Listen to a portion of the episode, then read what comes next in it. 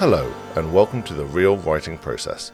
I'm your host, Tom Pepperdine, and this episode, my guest is Christopher Fielden. Chris is an award winning and Amazon best selling author of short stories. He has had his work published in over 30 anthologies, as well as his own collection called Alternative Afterlives. He has also released a guidebook called How to Write a Short Story, Get Published, and Make Money. And he is the organiser of the annual comedy short story competition To Hull and Back. This interview was recorded in mid November and is the first interview that I've recorded with my new clip on mics. Unfortunately, Chris's mic drops out for about 4 seconds around 23 minutes into the interview. I've tried to boost the signal from my mic, but it definitely gets quieter, so my apologies for that. Anyway, without further ado, here is the intro jingle.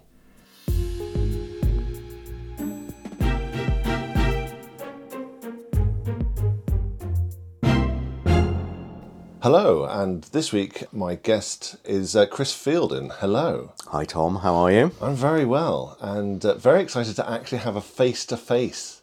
We are in the same We're in room. the same room. Socially distanced, but in the same room. And we'll say which room in a moment. But my first question, as always, is what are we drinking? We are drinking some rock and roll related water to cleanse the palate. That's it. I will make a disclaimer that this is our second attempt at this interview, as the audio on the first was appalling. so um, we're using new audio equipment for the very first time, and uh, fingers crossed it'll be the second and final attempt. Let's hope so. It's nice and comfortable, I can say that much. That's good. Clip on mics going up in the world. And yeah, my second question is usually is this your writing area? But this week we're actually at my house and we're in my library. So use your narrative voice with a fresh pair of eyes. Describe my library. It's a room that I would like to write in. It's small, it's cosy, there's a guitar on the wall, the curtains are drawn, the light is romantic, shall we say. Lots of candles. And there's lots of bookshelves. It's uh, yeah, it's a really nice room. Thank you. And so where do you write? Obviously not in this room. Where do you like to write? I sometimes write out of practicality in mm-hmm. my dining room, which is where I mm-hmm. tend to work. And if I get a choice, I uh, have a mobile writing office, which is otherwise known as a camper van. Mm-hmm. And I head off in that to remote locations with a view and Amazing. write in that because that's so to be creative, I think. And is that where you do the majority of your writing? That's where I'm most prolific. Okay. I'd say it's about 50 50 though, because sometimes for practical reasons you've just got to write at home. But I mean, the reason for going away in the van is to remove distractions rather than be away in it. Yeah. One of my favourite spots is up in the Cambrian Mountains, high up mm-hmm. above the Llyn Brianne Reservoir. Oh wow. And there's no internet, there's no TV signal, there's no phone signal. So you don't get any notifications and therefore you can focus. That's amazing. And how, how long have you been going up there or, or going uh, away to write? probably about on and off for about five or six years. I think that's about how long I've had the van for. Yeah. And so, are, are you just writing pen and paper? Is it pure analog up there, or is it just? No, I take the computer because I've Yeah. got the van kitted out like a proper camper. It's got Okay. a leisure battery, so I can power a computer. Okay. My writing, my handwriting is so dreadful that I would never dream of trying to do that. Okay, so it's on the laptop. Or, It's yeah. on the laptop, yeah. Nice. Okay, and what's the longest period that you've had up there? Probably about two weeks because you have well, you run out of food, so you have to come out of the mountain Yeah. sometimes. But yeah, two week trip, and then you can get a nice chunk of words on on paper. How was it that you discovered this place, or discovered that you were more prolific uh, writing away? Can you remember the first time that you went away, and what motivated you? The first time I went up there was with my ex wife. We used to holiday a lot in the van, and we happened upon it by accident when we were on our way over to the west coast of Wales. And uh, we were both very taken with the area. Yeah. And after that, I thought this would make a lovely place to write because there's loads of Forestry Commission car parks Okay. just up above the reservoir. And yeah, I went back not long after to have a go on my own, if you like. And it is a beautiful spot up there because it's all Forestry Commission. There's just logging trucks and sheep. Okay. And there's some tourists up there, but Yeah. it's not a tourist hotspot, mm. so it's very peaceful. Nice. Do you remember the first thing that you wrote up there? Ooh, that's a good question. No. I can't. It would have been one of the stories out of Alternative Afterlives, but I, I'm trying to think when. I don't actually know, Tom. Okay. But Alternative Afterlives is your first solo collection of short stories. That's right, yeah. Were the majority of those stories written there, or was it again 50 50? It's about 50 50. And some of those stories, probably the oldest one's about 10 years old, and they're all stories that have either won or been placed in competitions or been previously published because I used that as a kind of qualifier for whether it was good or not. Yeah. Good enough to be in a solo collection. And the other thing about that book is they're all themed around death. And I noticed that a lot of my stories, without consciously thinking about it, have Yeah. death as a theme. Uh, so when I went to put it to a publisher, it helps if you've got something that ties all the stories Yeah. together. And I think that's what helped me sell it. Yeah. And now that you've recognized that as a common, although it was initially an unconscious theme, mm. is that now something that you are consciously exploring in the stories that you write now? Yes, although I've gone the other way with it a bit, and the ones I'm writing now tend to be themed more about life. but I thought that would make a nice contrast for the Yeah. second book, which is just, again, it wasn't on purpose, it's just that's the way it's gone. Okay, that's cool. Yeah. And with your stories, is there much planning to them? Like when you get an idea for you know that you think you want to turn into a story, what is it about it where you go, this isn't just a flight of fancy. This is actually something I want to write. It's usually when I've got a, a character that I can see, so I can mm. visualize them. When I write, I tend to see everything on a movie screen. Mm. So if I can't visualize it like that, then it tends to not happen.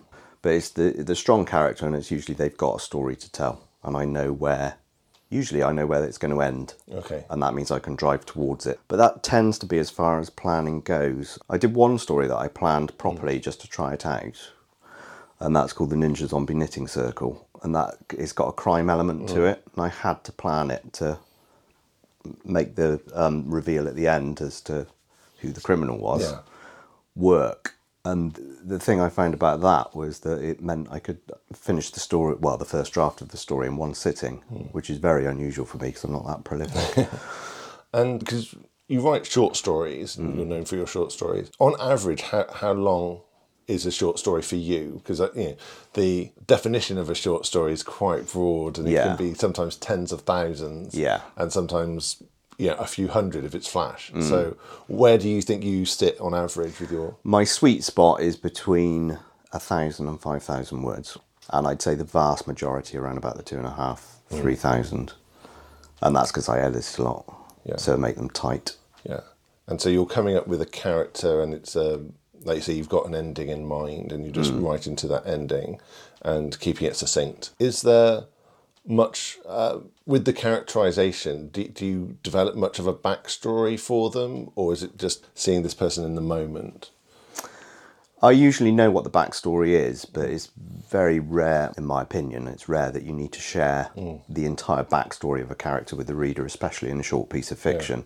It's a little bit different in novels because they spend more time with the characters. But I usually know the characters fairly well. Hmm. And what I'm finding with my writing at the moment is because I'm doing sequels. The next book I'm working on is called Sinister Sequels, and hmm. each short story is a sequel to one in Alternative Afterlives. So I already know the characters. There's some new ones, hmm.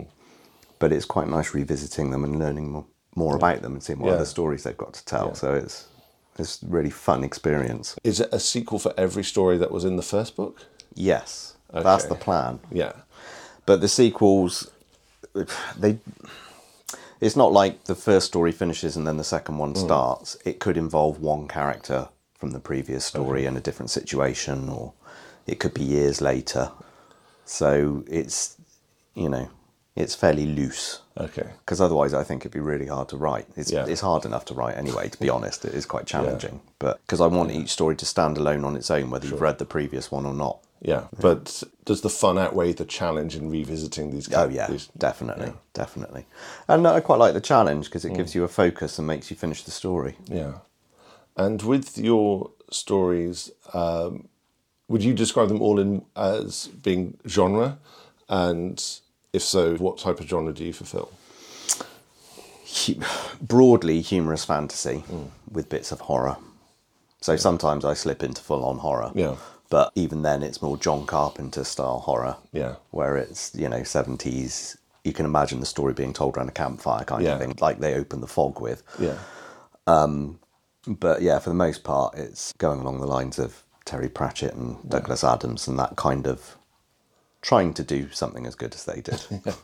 And with the fantasy tropes, are you consciously trying to build worlds with a a fantasy element to it, and, and how does that world building develop? I've got a mix of two. So I've got some fantastical stories that are set in the real world hmm. with like witches or demons or whatever, and others that are set all in one particular land. If you read the stories, you wouldn't necessarily know it's all set on in one world, if you like.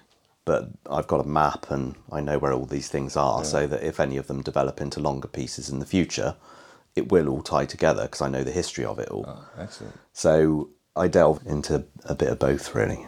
And so, have you named your world? The area in the world is called Gordesia. Okay.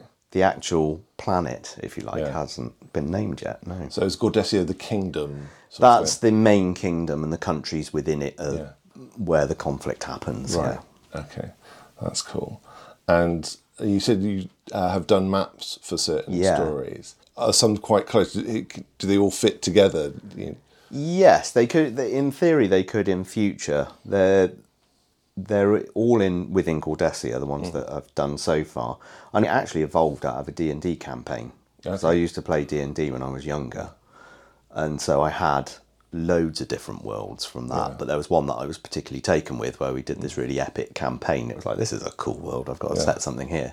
So I, I've tweaked it for using in fiction, but Yeah. that's where it came from. Okay. And was it a, a conscious thing when you started writing fiction that you wanted to set it in this world, or was it after a couple of stories you went, actually these would all fit? I think I took a couple of the names mm. originally from this world, Yeah. and then it was like, well, I've taken the names, so I might as well set them there. Since then, I just set them all there if they're not set on Earth. Okay, that's cool. And with Uh, D and D, because I've you know a few authors that I've interviewed have done D and D. Do you find that has benefited your writing, like the mechanics of D and D, into the structure of the way you write stories? I think it's helped with the imagination and the characters, but D and D is a game mm. and it is not a story. Yeah. and there are big bits of D and D that would make a very boring story when you're all sitting around chatting about mm. what you're going to do next, given the situation you're in.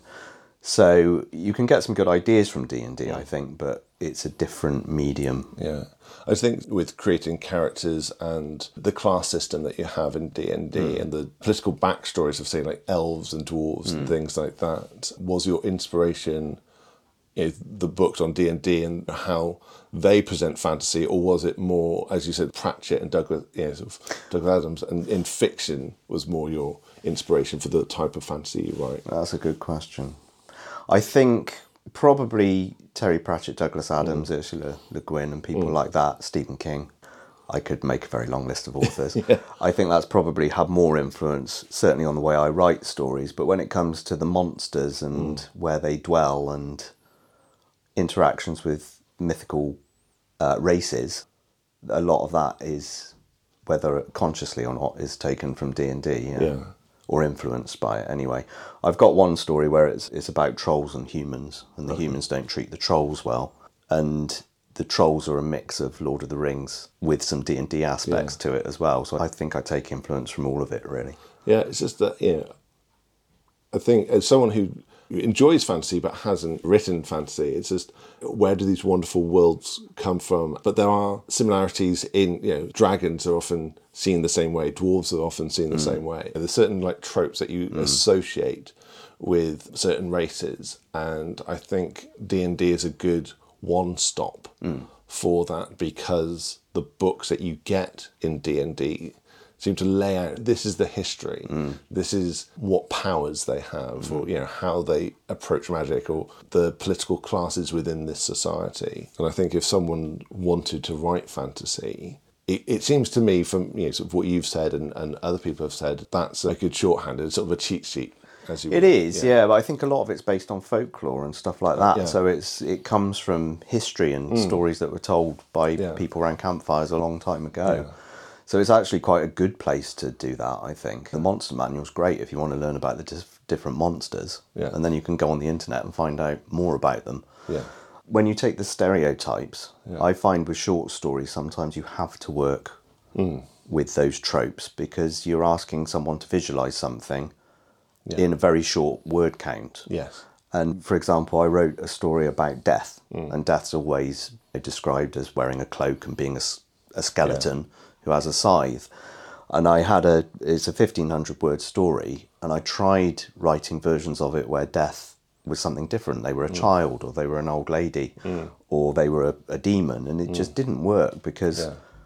it wasn't what people picture death as being, and really the story wasn't about that. It was Yeah. about someone dying and facing death and being worried about what death was going to do with them. Yeah. And it had to focus on that. So I actually used all that stereotyped imagery, and it Yeah. worked within the context of that story Yeah. because it was so short. Yeah. So I think the tropes have their place. Yes. In the past, you've written short stories for competitions and for mm. submission. What challenges have you faced, you know, writing to competition that is different from writing for yourself? I think when you're writing for yourself and you understand what you want from a story, you get a certain bit of freedom because mm. you're not doing it for someone else necessarily. I usually write with the reader in mind, but that could be a wide range of people. Whereas when you're writing for a competition, you're really writing for the person that's judging the competition or the, the panel. And therefore, you have to take on board what they're looking for. So I, I enjoy writing for myself more because Yeah. you've got more freedom to go where you want with it. That said, from doing competitions, I learned an awful lot about how to write a good story. Yeah. And it does make you understand the art a bit better. And I think, you know, there's lots of rules with writing, which I prefer to look on as guidelines. And rather than obeying them, you have to understand them Yeah. so that you can understand what you want to do mm. with them to develop your own voice. I think if you're starting out, entering competitions is really good. And if you can get a critique from the judge that's Yeah. useful, that really helps you. When I started out, I entered Writers Forum a lot mm. because they give very reasonably priced, terse critiques that tells you why they mm. either have or haven't accepted it. Yeah. And I found that very beneficial. You know, as a fiver, and they tell you what's wrong with it, and then you can go and fix it, or you can say, no, they've totally missed the point there. Yeah. I, this obviously isn't the right place for me to submit. Mm. So I think entering competitions is was a great learning curve for me, and I often recommend it to other people. Yeah. And I guess it's the equivalent of a novelist having an editor, but it's on a case by case basis hmm. that you're having that. And so, how many years were you writing for competitions before you felt you, you were ready to publish your own collection? Oh, long time. It was about eight years, Wow. I'd say, eight, nine years. And, it took that long, really, to master it, is probably the wrong word, to become competent enough to do it. And what was the moment where you thought, okay, you know, sort of, I've had enough feedback. I'm, you know, sort of, what was it about you know, your writing at that point where you're like, okay, I now want to get a collection together? I think it's because I had, for one, I had so many stories, and for mm. two, I got placed in a competition run by Ink Tears, and they ask you to submit a collection of stories for their mm-hmm. consideration when you come in the top six. Okay. And I, I basically put a collection together Yeah. and didn't think about it too much. Yeah. And they came back to me and said, This is too much of an eclectic mix. There's nothing to tie it together. We love some of them and we don't like the others, and therefore we can't take it. And they ended up taking about four stories for a showcase book instead. And that really made me think about what a short story collection needed. And that was mm. a theme that tied mm. everything together so that there was a reason for all these stories to be presented together in a book beyond just all being written by the same person Yeah. they needed to have something that tied them all together. And uh, I suppose that's really what got me thinking about it. So it mm. came off the back of that experience through that competition. And when I thought about it, Yeah. once I put the book together and thought that through, I sent it to a publisher and they took it on. Well, that's good. So that was quite fast then. From, It was, yeah. So how long was it from dealing with that competition, that showcase, to gathering it and then? It was probably about a two year period, Okay. but it wasn't like I was spending that entire two years just doing that. Yeah. I got the knockback from Ink Tears, which was at it, while it wasn't the end result I wanted, it was still a positive experience. Yeah. and I learnt a lot from it, and they still publish some of my work. But then I went to uh, a book launch in London through someone who'd written for my website, and they were like, "You've really helped me out. Would you like to come to my book launch? Because I've got a Yeah. publisher now." And so I went to it and met the publisher there, and that's actually how I got the in for the short story collection because I'd met them and then went on to do some editing work with them. Uh, so there was a little bit of who you know going on, but it, Yeah. you know they could have still said no to the collection. They just it gave me someone to approach and say, "Look, would you be interested Yeah. in this?" what I want to do now is, is go into the day to day writing process of it. So you said that when you write uh, fifty percent at home, fifty percent in the van. Um, what is uh, a writing session for you? Do you start first thing in the morning? Do you get everything done out the the day and then write at night? And how long do you write for? Do you take lots of breaks or do you just like power through until there's nothing left? That I have no easy answer to that question Okay. because I don't work to a set routine. Yeah. So because of the nature of all the different work I do, I tend to clear the plate as best I can Mm. Yeah. Mm. of work so that my head space is clear and then that could be the morning, it could be the evening, could be the middle of the day. It's usually when I've got a bit of peace and quiet to be honest. And I'm not that prolific. I'm quite happy if I write 500 words I'm pleased with. Yeah. I'd much rather do a good 500 words than 4,000 that I can't use. Yeah. So I've always approached it in kind of short, bite sized chunks, and I write for as long as I feel creative, and then I stop again. Okay. And do you always work on one story at a time until you feel that you've got it the best you can? Or do you have a couple on the go? I'd like to do one at a time, but now I've always got about three or four on the go. And then you've got choices if you get stuck with one. Hmm. And I find that sometimes if you go off and do a different story, Yeah. It suddenly the other one, a thought will come to you in the shower or something Yeah. bizarre like that, and then you just like, oh, that's what I need to do with that. Yeah. How obvious. Yeah. But if you don't have that little break from it, then you Yeah. you might get stuck. So I've approached it like that. The other thing I find really helpful is that I've got writing, which is Hmm. one person and quite lonely, and I also create music in bands where it's a group of people working together. And I find if you do a bit of music, that really inspires the writing because when you've done that, you're ready Hmm. to go and work on your own again. So I've got the best of both worlds there. When you work with other people, you don't always get your own way, which is a good thing. But there's that kind of camaraderie when you're writing the songs. Whereas with writing, you've got to get something finished and then take it to your writing group for a critique or work with an editor or whatever. It's, it's just a different experience. Yeah. And I like the difference between the two. I find they fuel each other. Yeah. I guess when you're in a you know music group like you are with Airbus, the pressure's not on you to have the nugget of inspiration, That's right. but someone can start something and it can then inspire you, and so you feed off each other. And uh, how long have you been in that band? We started off, our first rehearsal was in 1987. Wow. So it was a long time Yeah. ago in the school music block because we all went to school together. So how many years is that? 20, 35? Something like, Something yeah, like that. Yeah. Yeah, Yeah. it will be 35 next year. Yeah, next year, yeah. And I guess with that, you know each other's personalities Mm. very well and the tastes of each other because you've grown up and you've progressed with each other. Do you find that when you're coming up with your section of the music, you can almost predict what their reaction will be? With Airbus, no. No? Because it's very, I don't know, there's so, it's very diverse, Airbus. Okay. There's lots of different musical tastes in there. Yeah.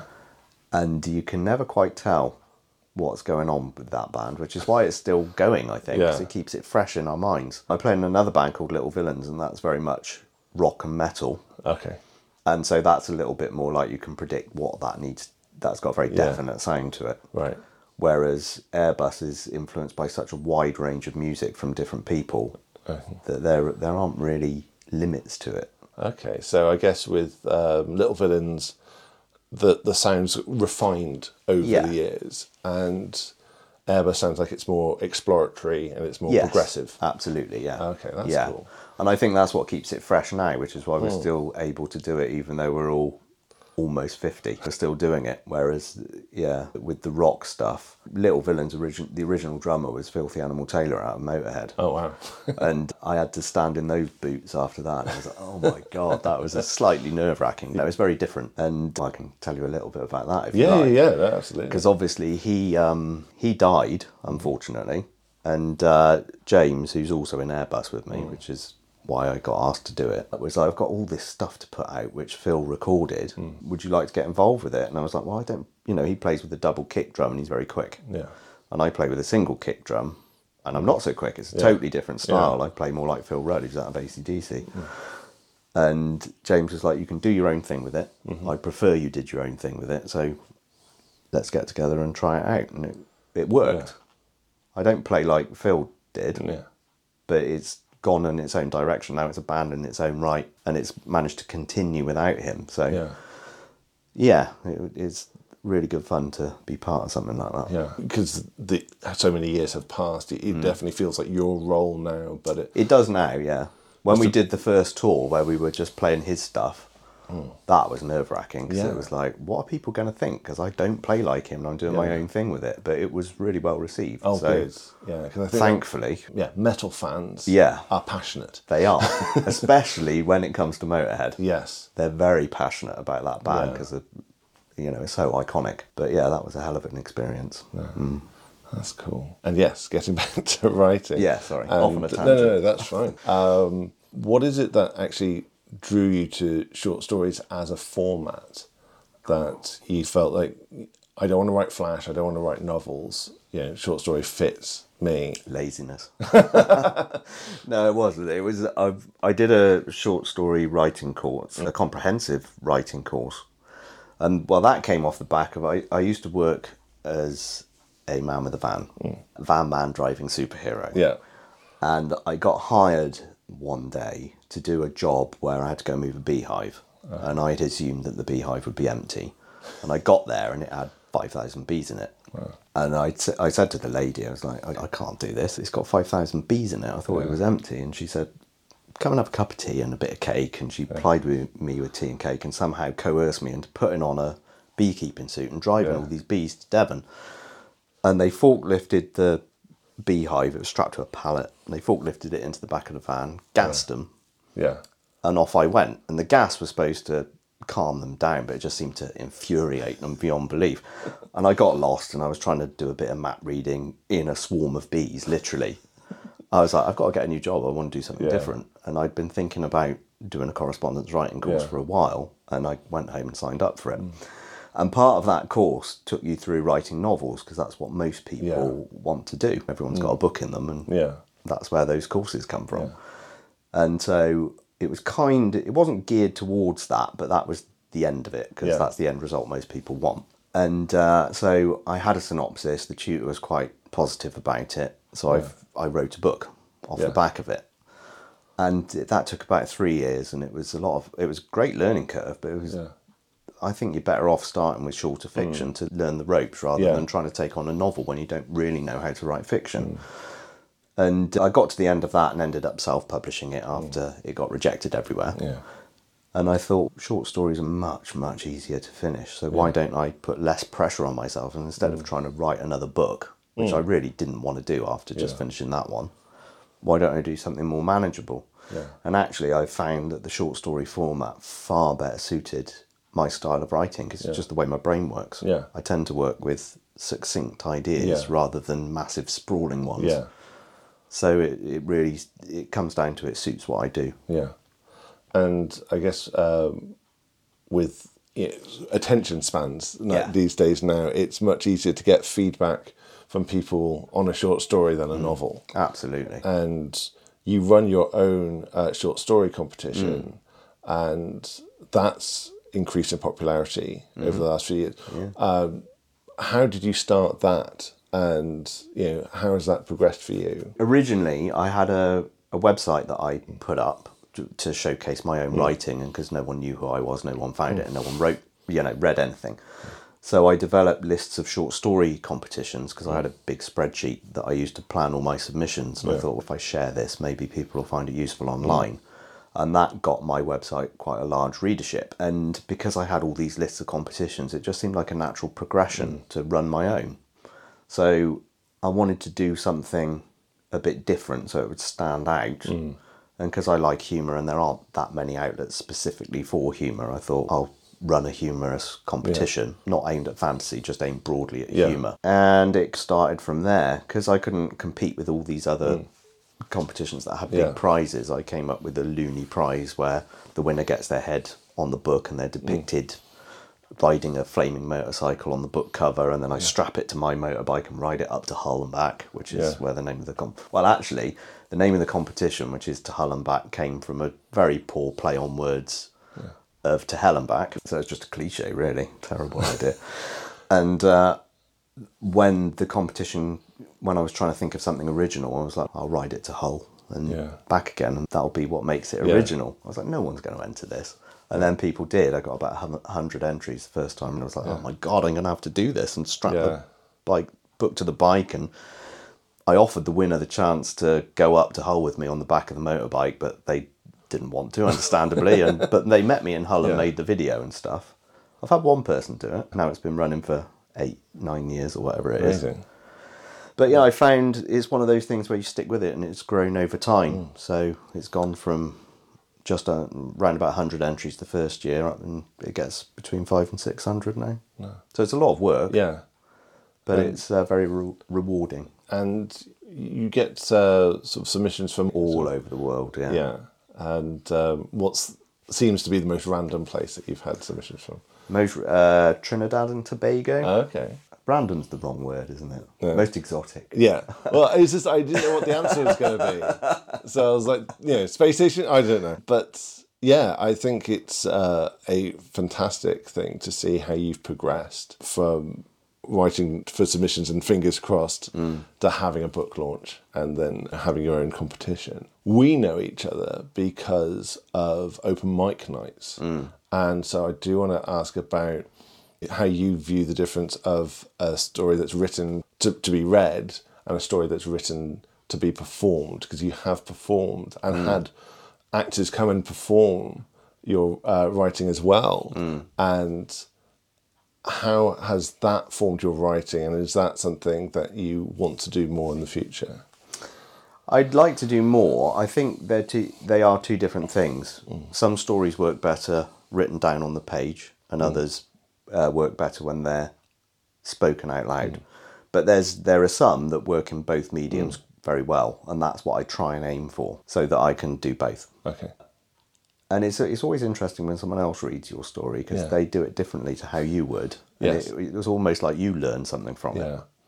But what I like about reading to an audience, especially if it's a new story, is you can tell where the points are where you're losing them. If they lose their attention or they start fiddling with their phones Yeah. and stuff, that's where you need to pay some attention to the story. So it's actually really good for. It's almost like getting a live critique yeah when you're performing. yeah instant Yeah. um, and were you already writing short stories when you decided to read them in front of an audience Yeah. and did you notice a, a, a shift in your writing when that happened Yeah, I think so. Like the first story I ever read out live was it was in Bristol. I can't even remember the name of the event, but it, it was held in King Street okay in the upstairs room at. that would have been small stories That's it. Small stories. Thank you. as in small That bar the f- yes, small bar, small stories. There you go. Yeah. It was there, and I read Death of a Superhero, Mm. and by then I'd, I'd had quite a lot of stories published, and it was just another avenue really to explore. But I really enjoyed it, and it was nice getting the feedback from the audience. So yeah that kind of got me hooked. Yes, it is quite addictive. It is something that you can see it in, in the audience as well as the people reading. Definitely a mutual benefit. Yeah. Going back to what you said about it's like a live critique. When it comes to critique, because you did briefly mention submitting to your writing group, and do you see your writing group as your beta readers? Yeah. And how long have you been in writing groups, and how has that beta reading affected your writing? It's vastly improved it, I'd say. Mm. I've probably been in groups for probably about eight years now, mm-hmm. something like that. And I originally joined because I worked with Christy, who had a writing group, and I invited myself along to it. And I found the feedback really useful because it's a it was a small group. Well, it is a small group. It's got about six, seven people in it, and you get a variety of reading tastes and therefore different feedback from each person. And when you've got two or three people saying the same thing, you know you've got a problem with the story, and then you can mm. go and fix it. So I found it really helped my publication success rate. Mm. Because sometimes when you you've been writing a story for a long time, you get too close to it and you can't really see what's wrong with it. And it's really helpful to have other pairs of eyes on it so that you can then go back and edit it and finish it off properly. So I've come to rely on it really now. Uh, would you say uh, having multiple people read it and then you know seeing if there's a trend is like the best form of feedback? Or It is at the uh, yeah. I find that when it's at the the stories at like its second or third draft stage, then yes, Yeah. And then you can go back and refine it and do what you want with it, but keep what they've said in mind. And uh, have you worked with professional editors? Yeah. At all? And what's your experience there? What do you think makes a good editor? People that will listen to what you want, but aren't afraid to tell you when something's wrong. So uh, I've been very fortunate. I think all the, all the editors I've worked with have been really good. I worked with one recently for Comma Press because I'm having a story published by them in the Book of Bristol, which is Oh, yeah. all stories set in Bristol. And Heather, who did the editing, was brilliant. We did about six or seven rounds. Mm-hmm. And so the story was fairly strong when I submitted it to them originally. And they came back and said, We really like it, but can you just sort out this structural problem? And one of the characters was not in there enough to warrant being in there. And they asked me to bring her in more rather than take her out. So I had to extend the story a little bit. But actually, it worked a lot better when I took that feedback on and did it. And then they accepted the story, and that's when we went into the more line by line editorial. And that is so beneficial when it comes to grammar because it doesn't matter how good you are, there are certain aspects of grammar that people, I, I get snowblind to it, you can't see it. Yeah. One of my faults is dangling participles at the beginning of sentences, and it just goes over my head. Um, but when they point them out and say, "Why don't you try rephrasing it like this, so it's active instead of passive?" and suddenly you're like, "That's way better. Why didn't I just do that in the first place?" So I find it really valuable. And when you get to that final bit with the editor, it's so important for that the professionalism of that final draft. Yeah. You sort of, this is a anthology collection that you've sort of uh, been involved with. Have you ever paid for an editor privately, or, or do you see, see there's value in someone who, if they're trying to get submissions, to go to an editor? Yes, but it it depends what your end goal is. So when I did Alternative Afterlives, yes, hmm. I had an editor to work on it hmm. before I gave it to the publisher because I wanted to make their life as easy as possible, and I Yeah. wanted to work with an editor that I trusted, hmm. rather than being thrown in with whoever they decided Yeah. they wanted me to. And luckily, they thought it was at a good enough standard where they asked for a couple of tweaks, but it was minor stuff. So yes, when you're doing a book, I think it's imperative. Otherwise, it's not going to be professional enough Yeah. when you're just submitting to a competition, editing is quite an expensive thing to purchase. It's a service where you've got to pay a professional for their time. So if you're just going in for a competition, I don't know. I don't tend to work with an editor for that. Usually, the competition, if they accept it, will work with you on it to edit it for the anthology. Yeah. I was going to say that you know when uh, you mentioned before, some of them will for a, a small fee offer a critique. That's right, Within them, that's a form of editing in itself. It is, yeah. So sometimes you it's so terse that they don't really offer any editorial advice on grammar or anything. It's more to do with structure. But other times, yeah, they'll point out you do this a lot or you make this mistake quite a lot. You need to sort that out. Yeah. And as a writer who, who found uh, a great readership through putting on a website, I'm interested in sort of your views on social media as a short story writer, as some you know sort of a direction to your work, and how beneficial do you find social media as promotion? The social media is, is beneficial, but it's very hard to qualify your return on investment. Let's yeah. talk business. it's really hard to say I did this and that resulted in this much Yeah. money. You can't do that. It's like it's how much shit can you throw at the wall basically and what sticks. It's that Yeah. old analogy. But there are a lot of writers, particularly on Twitter. Mm. So it's good to get involved with the community there just because you get to know people. Mm. And on Facebook, it tends to be more around groups. There's a mm. lot of writing groups on Facebook that can be useful. I've done a fair bit of advertising on Facebook for my competition and books, Yeah. but I've had mixed results with that. Yeah. you get a fair bit of abuse. I had unfounded accusations of being a scam. Yeah. And when I'd go back to the people saying it's not a scam, here's the write up I did last Yeah. year. You can see how I allocated all the prize money Yeah. and everything and the profit and all that kind Yeah. of stuff. They wouldn't have it, wouldn't read it, basically, wouldn't read the write up. So I've found that a bit of a mixed bag Mm. when it's paid advertising, Yeah. And I don't really get Instagram. Yeah, you're not going to put in a small square your entire short story. People do. That's do the they? thing. There's a lot of writers on Instagram, Yeah. but I think some people are quite skilled at it, and others aren't. And I I fall into the not skilled category when it comes to that. I was wondering, with uh, your view now that you've got your own collection out with a second coming, and you've submitted a lot to have things professionally published, what's your view of actually having a website with your short stories on? So there's no revenue from it, but people can find you and you know, judge your work and maybe become a fan and then uh, follow you. Is that something you think is good, or do you think in talking business, you know, in the current age, that's not a good idea? I think it's you've got to get the balance right. Don't give away everything for free because that's essentially what you're doing if you put something online. Yeah. and then it is previously published, and a lot of editors won't consider something that's previously published. But at the same time, you do want people to be able to get a flavour of what you do. So mm. what I tend to do is put part of a story up, mm-hmm. and then a link to the book that it appears in, so they can read the rest of it if they want to. Yeah. And that makes sense financially because if you get someone that likes it, they'll go and look at your book. But yeah, it's, it's getting the balance right. I do make money f- from my website, and that's done in different ways. Mm. So largely through Google AdSense and mm. affiliate platforms. So you can make money from it in a kind of invisible way. Mm. Although more people are becoming aware of how that works Yeah. now, so it, it's visible. Yeah.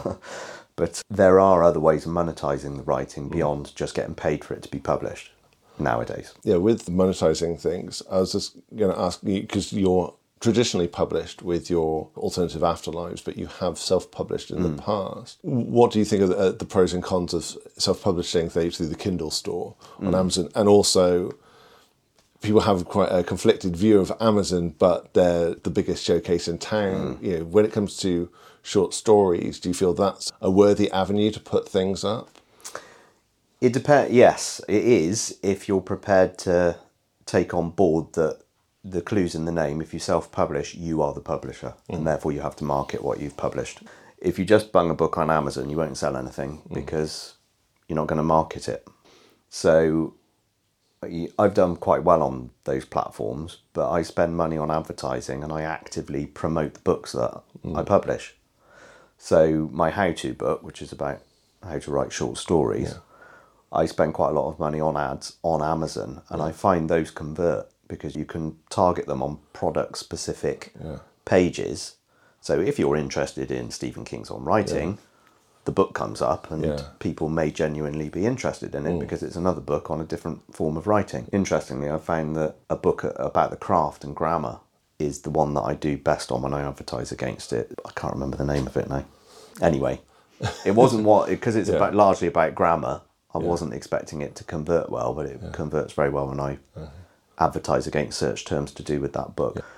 So I, overall, I'm quite positive about Amazon mm. and the KDP platform because I think they do an awful lot for authors, and they mm. actually allow you to make money out of your writing. Mm. If you compare that to Spotify for music, Yeah. they're far more unfair with what they pay the artist because they're basically giving everything away largely for free. Whereas at least with Amazon, people pay to read the book, and you can price it low and not very make very much money on it if you want to. So I think it's a really good platform personally, and tend to be supportive of it, even though I understand why people Yeah. don't like Amazon Yeah. because it's such a massive Yeah. business and they're scared of it. And with uh, traditional publishing, obviously they're doing a lot of the promotion mm. for you. But how have you found actually arranging face to face book launches and things like that? Because you've got we've got some virtual ones mm. coming up. So, Yeah, I love book launches. I quite enjoy them. I prefer them when they're the anthologies that I put together with lots of different authors in it because mm-hmm. then you involve more people. I'm less comfortable when it's just me. So I wouldn't say I enjoyed that because the focus was all on me. Whereas Yeah. the ones I've got coming up, I've, I'm just about to publish next Saturday actually the mm. 81 Words anthology, which has got a thousand authors in it. amazing. And Victorina Press are doing that one, and that's really nice to be involved Yeah. with because all these authors are so excited about Yeah. the fact that they're in this unofficial world record breaking book that's Yeah. got this many contributing authors in it. Yeah. So that's keeping me very busy at the moment. But we're doing an online launch for that. Yeah. And while I prefer face to face launches because you get a much better atmosphere, you Mm. know, Zoom's got its place, but it's devoid of atmosphere Yeah. because it's just a screen. Um, when you're dealing with people from all over the world like that, it gives them the opportunity to attend. So Mm. It has got that advantage to it. If I held it here in Bristol, only a tiny proportion Sure. of them would be able to turn Yeah. up. So, Yeah. you know, I think it's a mix. I like Yeah. to do a mix of things. And final two questions. It's always my belief that you learn something with every story that you write. And obviously, as a short story writer, you're writing a lot of stories. But you've said earlier as well how it was through writing stories that you improved. I'm just wondering, is there something that you've written recently where you had like a very conscious moment of, oh, I need to do this on my next story? And have you learnt something recently? Yeah, I, the thing I learn the most about is editing. Mm. And actually, the, the longer I've written, the more important the editing afterwards. Because every time you work with a different editor or learn a new aspect of grammar, it hmm. makes you a better writer. Hmm. And so that's the thing that I don't think I'll ever stop learning in respect to that. But I think working recently with Heather on this story and what she did with the importance of every character within it, Yeah. I'd, I'd overlooked one of the characters Yeah. and not given them what they needed. It's made me think very carefully about one whether I need a character these all these characters in the story, and for two, if I do, they better have a damn good reason for being in there. Yeah. And that, that's really good advice. Yeah, And as you said, you've written your own book on how to write short stories and get published. Um, is there one piece of advice that you are consciously aware of? You know, like you said with editing, you know, and grammar being important. Is there one thing that, if you were to write one piece of advice on your desk as a reminder, what would that be? oh, there's so many choices. I think maybe nothing is ever finished. Um, while you've got to draw a line under something at some point, mm.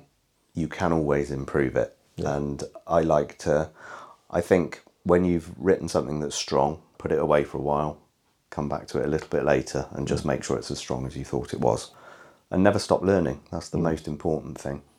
I don't ever want to stop learning. And I think if you think you know everything, you're in a very dangerous place. No, that's uh, great. Well, that's a perfect place to end the interview. And I'd just like to thank you, Chris, uh, for joining me today. Thank you, Tom.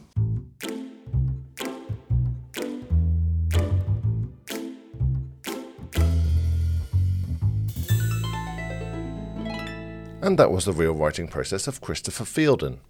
If you'd like to find out more about Chris, please do check out his website, christopherfielden.com.